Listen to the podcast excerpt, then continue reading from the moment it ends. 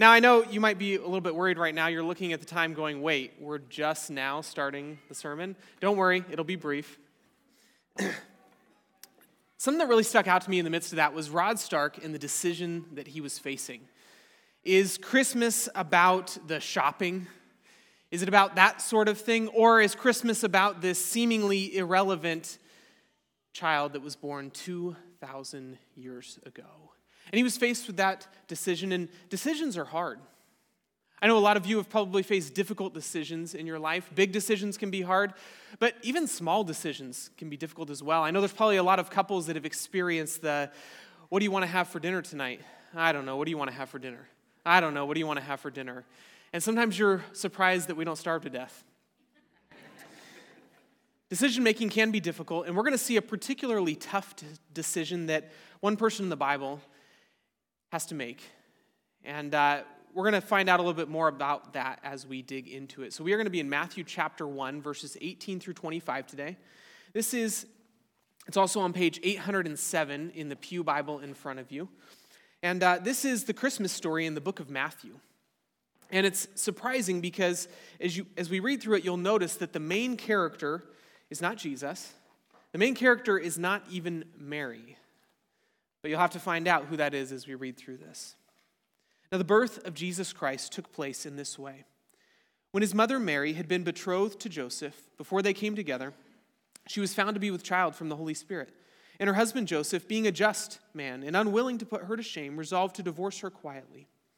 But as he considered these things, behold, an angel of the Lord appeared to him in a dream, saying, Joseph, son of David, do not fear to take Mary as your wife, for that which is conceived in her is from the Holy Spirit. She will bear a son, and you shall call his name Jesus, for he will save his people from their sins. All this took place to fulfill what the Lord had spoken by the prophet. Behold, the virgin shall conceive and bear a son, and they shall call his name Emmanuel which means God with us. When Joseph woke from sleep, he did as the angel of the Lord commanded him. He took his wife, but knew her not until she had given birth to a son, and he called his name Jesus. If we go back to the beginning of this passage, we see the main idea of what this whole thing is about. It says there at the beginning, now the birth of Jesus Christ took place in this way. This is all about Jesus' birth. But as I mentioned before, the main character here isn't about Jesus. No, don't get me wrong, it still is about Jesus. But the main character isn't Mary either. The main character that we find here is Joseph. We're introduced to both Mary and Joseph here. It says his mother Mary had been betrothed to Joseph. There's something important to point out here if you didn't know this already. Their engagement, their betrothal back then was different than it is now. Now it's um, there's no strings attached. And so if you decide to break up after you've gotten engaged, it's no big deal. But back then, it was a much more serious thing. It's actually like you had taken your marriage vows already. You'd already signed the marriage certificate, but you hadn't become physically married yet. You weren't living together, you hadn't become physically intimate yet. And so both of those aspects are really important as we continue in the story here. So we know about Mary and Joseph, but now, right away, we get to the problem in the story. We get to the conflict that's going on. It says this before they came together, like I just mentioned, not physically intimate yet, she was found to be with child. We don't know exactly how this happens. It doesn't seem like she told Joseph, though. It seems like he found it out. Maybe as the months went by, she started to grow. She had the baby bumps showing a little bit, and he started to notice. Can you imagine how much that would crush him in that moment to realize what had happened? He was looking forward to spending the rest of his life with this woman, and now she's pregnant? And he starts considering the different aspects of this, and, and he can figure it out. He knows that he's never been with her, and he knows what it takes to make a baby. And there's only really one logical explanation for this she's been unfaithful to him.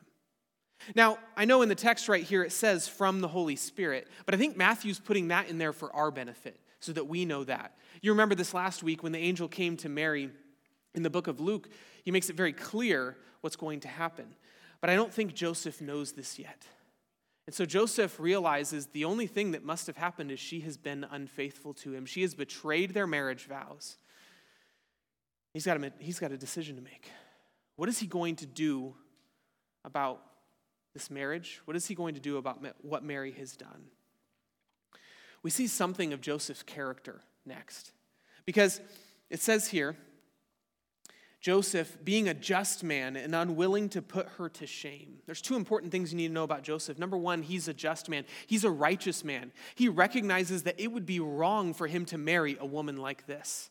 A woman that's been unfaithful. Before they even come together, she's been unfaithful to him. It would be wrong for him to marry her. And yet, apparently, he still cares about her.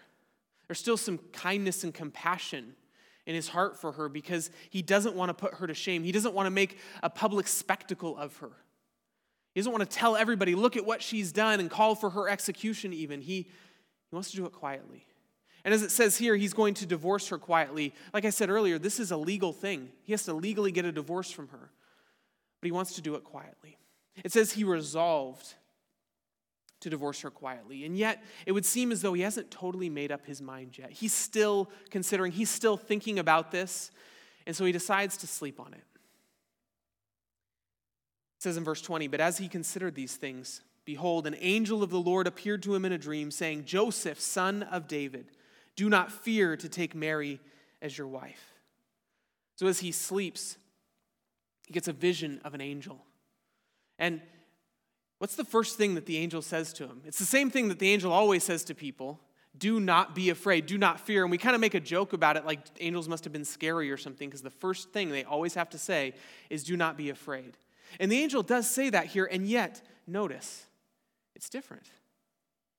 The angel isn't saying, Don't be afraid of me, like usual. And maybe that's because it was in a dream, so it wasn't quite so frightening.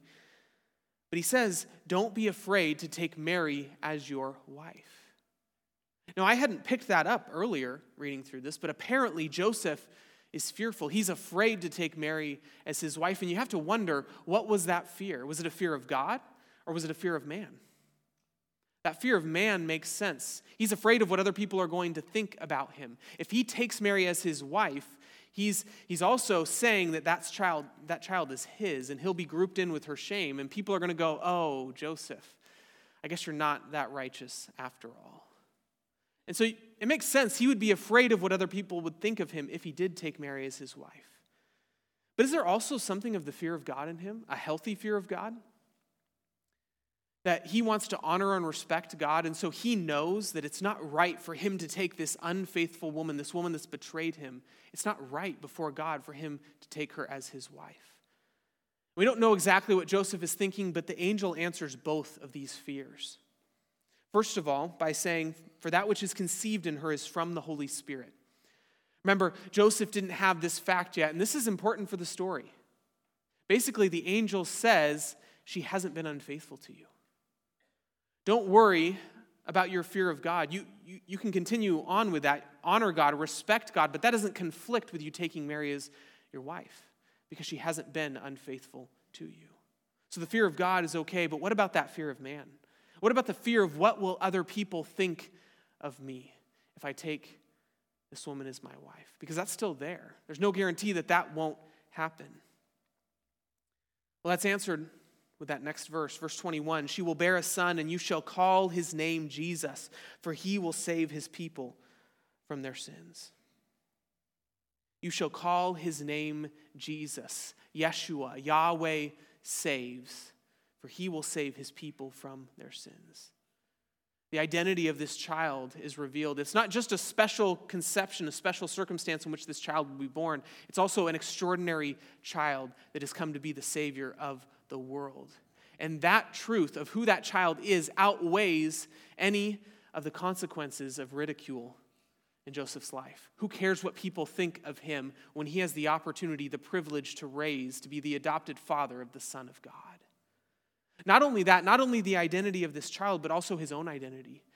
The angel started out by saying, Joseph, son of David. And if you look back at the genealogy that we have here, you'll notice that Joseph's father was not named David. Joseph's grandfather was not named, named David. So why does the angel say Joseph's son of David? Well, this connects all the way back to King David. Joseph is a direct descendant in line from King David, of whom it was said that one day there would come from him a messianic king, a savior king who would rule forever. And Joseph now gets to be a part of that. Joseph gets to raise up that descendant of David to be the king on the throne forever.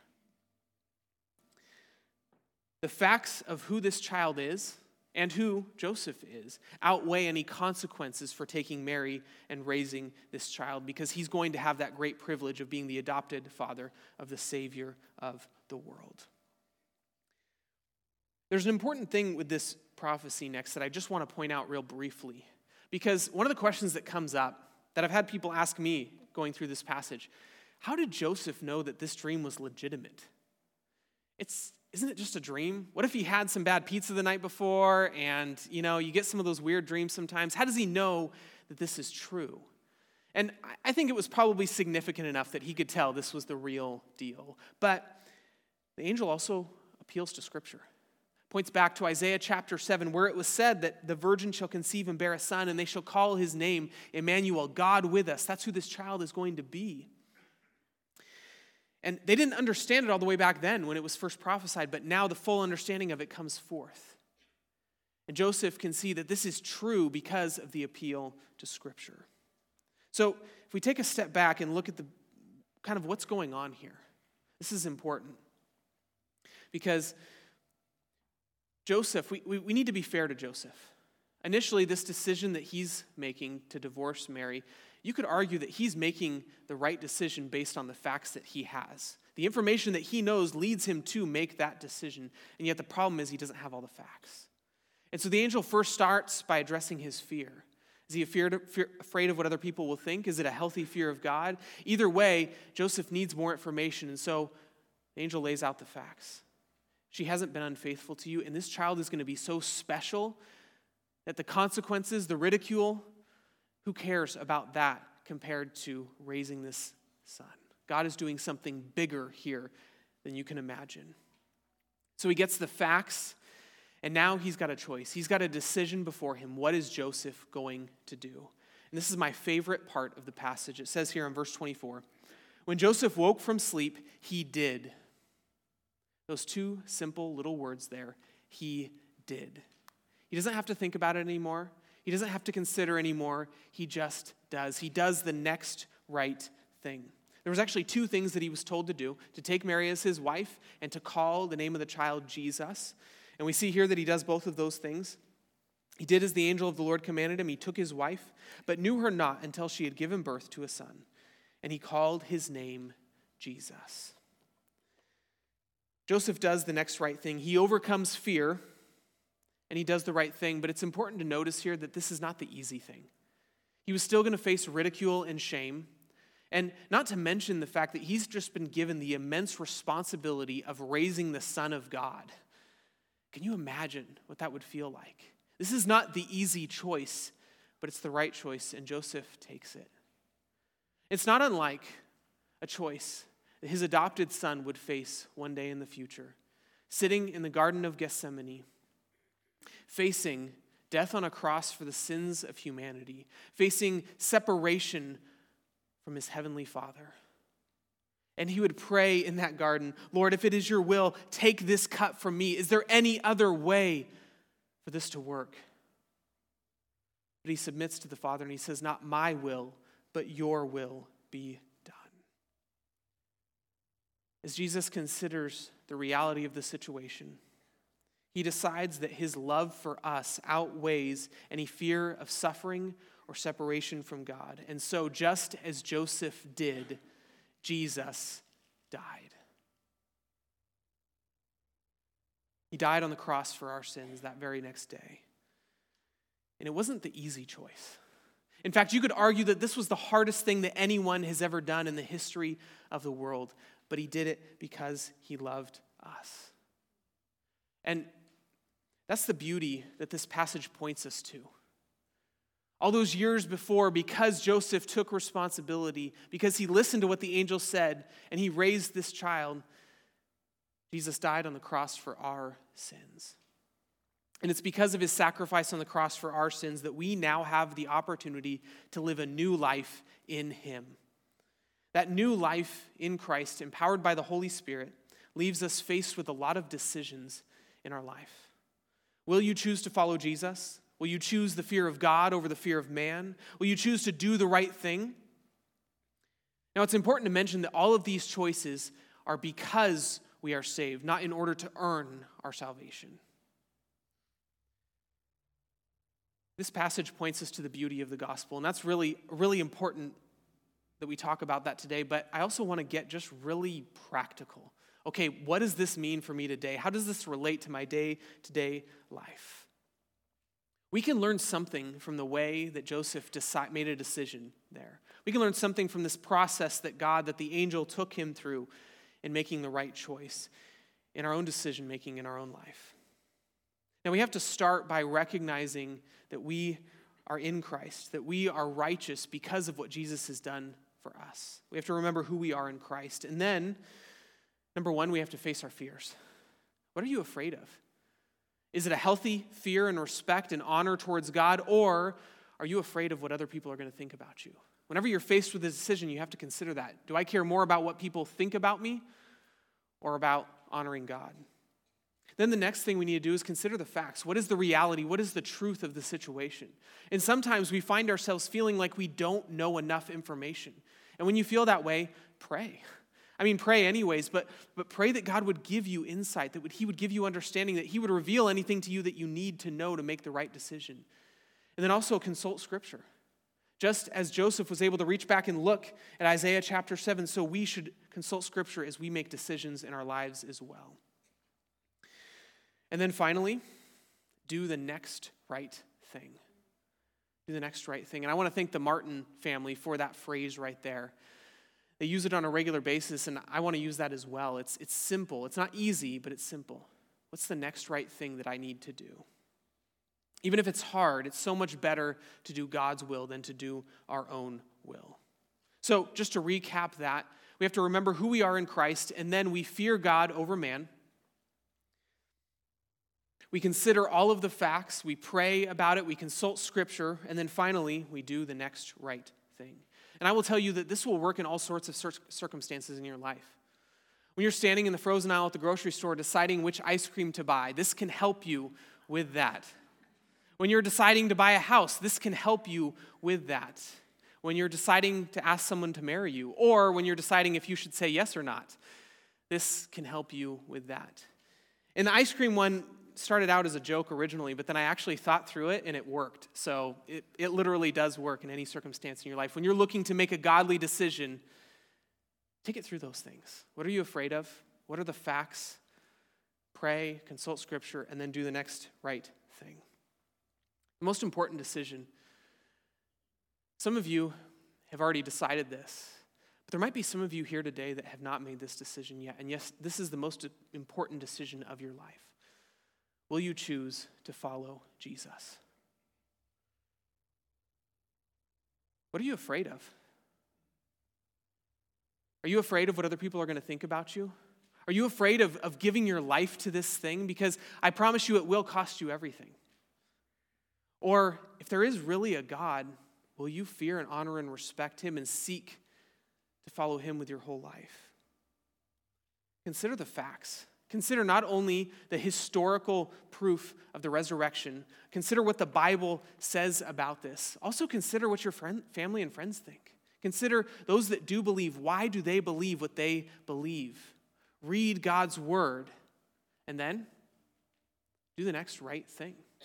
And I know I'm a little bit biased here, but I think the next right thing for you to do would be to confess with your mouth that Jesus is Lord and believe in your heart that God raised him from the dead to believe that Jesus did die on the cross for your sins and rose to new life. Maybe that's the decision you need to make today, and I'm putting that before you. Consider that. For the rest of you, you still have a decision before you this time of year. Just like Rod Stark faced that decision at Christmas time what's more important, the presents or the still relevant birth of this child 2,000 years ago? That's a decision you have to make. And I encourage you to run it through these things. What are you afraid of? Consider the facts and then do the next right thing. I can't make this decision for you. Let's pray. Lord, we thank you so much for all that you've done for us. We thank you that you sent your son to die on the cross for our sins so that we could have eternal life with you. Lord, I thank you that the kids were the kids brought that message to us this morning, that beautiful message of the gospel and the truth of it. Lord, I thank you that we have your word, which tells us it and reminds us of it every day. Lord, I pray that if there's anyone in here that has not made that decision to follow you, that they would make that decision today. That they would not fear man, not fear what other people think. They would consider the truth of your word, and they would do the next right thing and believe in you. God, I pray for all of us here that do believe. God, I pray that especially this Christmas season, as we are constantly distracted with the cares of this world, with all of the, the consumerism and the focus on all sorts of other things at Christmas time, Lord, I pray that you would remind us what it's really all about. That it's about the celebration of this child that came and was born to die. Lord, remind us of that today and help us to follow you with our whole hearts. We pray this all in your name, Jesus. Amen.